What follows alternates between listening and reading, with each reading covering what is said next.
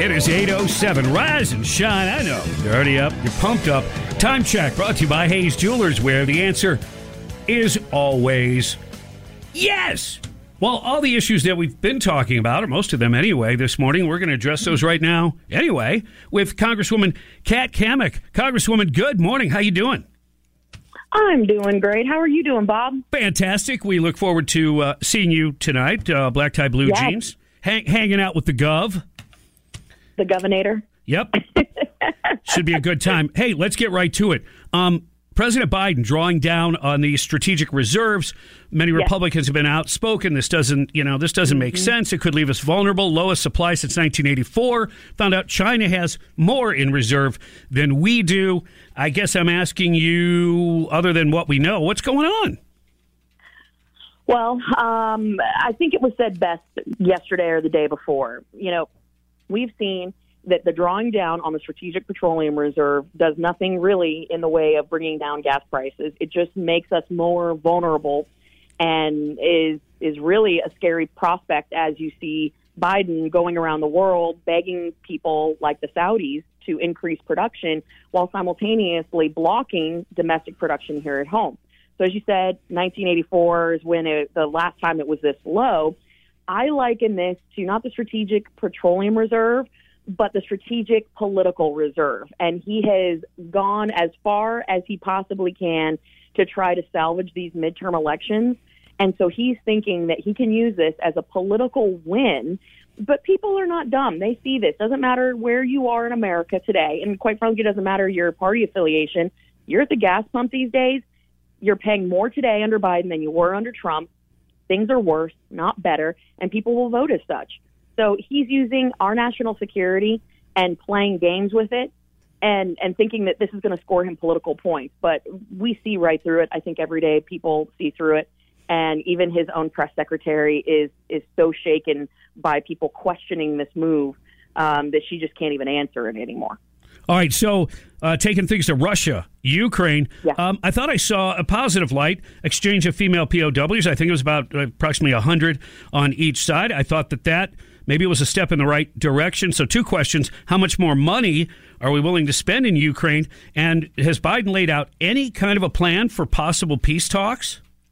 No, you know, it, and it's no secret where I'm at on this, Bob. You know, I I voted against the 40 billion. I voted against the additional 12 billion. I I continue to to stand in opposition to the fact that we have all these problems here at home, and the Biden administration does absolutely nothing to address it, while simultaneously funding this this war abroad. So. Um, the thing that I come back to is that there's no amount of money that the United States can spend to make up for strategy and a coalition that is willing to take this behemoth of, of a fight on. This is going to require diplomacy, additional deterrence, a litany of things that, quite frankly, if America is weak, we are not in a position to help. And we are the weakest that we have been um, in a long time under Biden. So I don't think there's a magic dollar figure that, that is going to save um, you know, to put a pump the brakes on this war. I think that the more that we fund it, the longer and protracted it will be because we're just spending without a strategy. And that is in part why I've opposed all this spending. Um, so I I think that there's a, a very serious family discussion that's going to be had in Washington when Republicans take over because we cannot do what we've been seeing for the last two years, which is, oh, if we throw more money at the problem, it'll go away.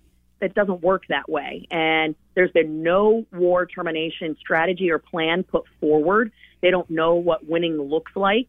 And uh, certainly for a guy that takes his cues from the Easter Bunny, Biden has no idea how to implement a strategy or a plan.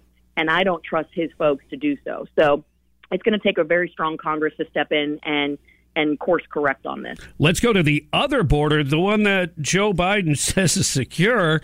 Um, we've got uh, record fentanyl deaths. A lot of these things are hitting home. Another article came out. Um, uh, fentanyl, I think it was Dr. Oz that said it. Uh, fentanyl's easier to get than baby formula under the Biden administration. So, look, I don't know how much breath we want to waste on the border. We know Biden will do nothing about it, but I know you have been all over the issue. You've been trying to tell people about it, and there are some changes, something about volunteers going to the border. Yeah. You know, eh, I think this is this is really important to talk about because the Biden administration said the quiet part out loud.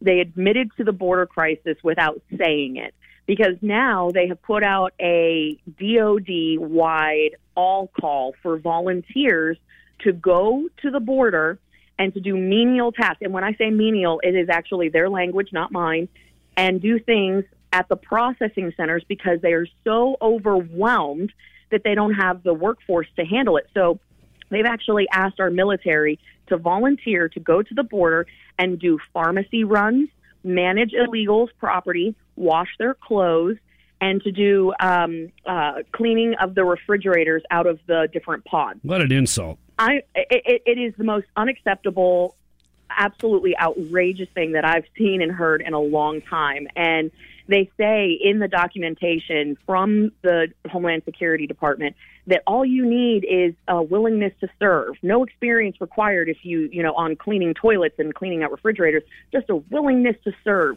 And I just think that is absolute BS. They want these men and women in uniform to serve Biden's political agenda. That's what they're about. It is not about serving people. It's about the political agenda, and that's why we're going to stop it. Bob, you know how fired up I get about the border, um, but it, it's impacting us here at home. It's here in Gainesville. It's in Marion County. It's in Putnam. It's in Columbia. We are being affected by the open border policy. That's why we've got to stop it. Secure the border. Yeah, I was always afraid, like uh, you know, a dirty bomb, but uh, a dirty yeah. bomb, a dirty bomb wouldn't kill seventy thousand people, but fentanyl sure has. Yeah, I mean, just last year, one hundred and eight thousand people died now the number one killer of people between the ages of 18 and 45.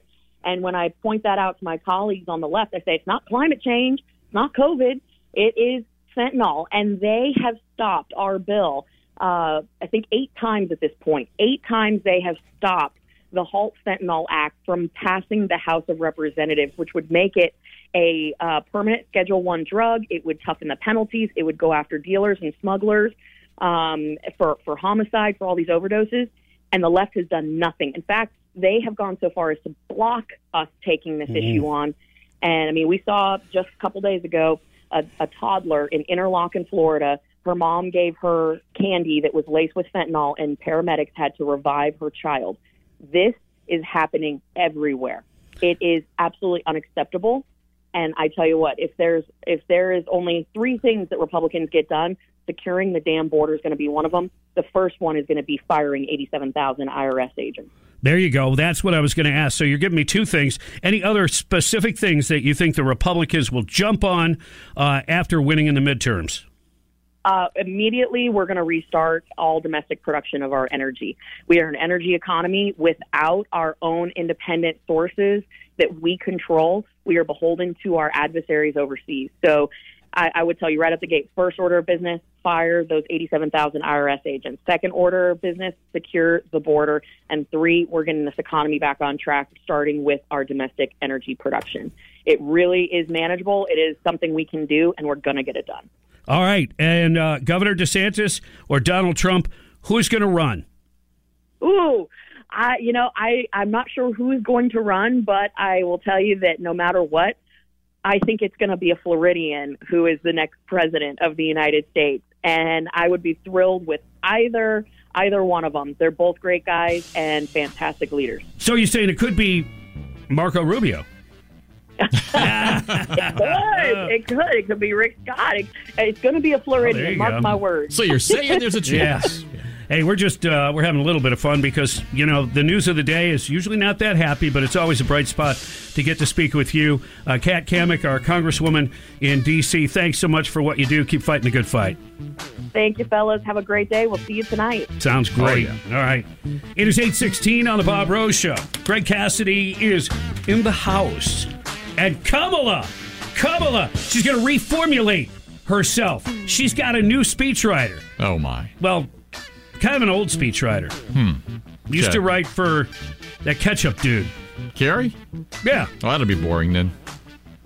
Yeah. Yeah. Not near as entertaining. I wonder, do they actually put the cackles in, Ooh, in, in into the speech, or does she just add those herself? That's an ad lib. All right, much more to come. Ninety-seven point three, the sky. Hang on.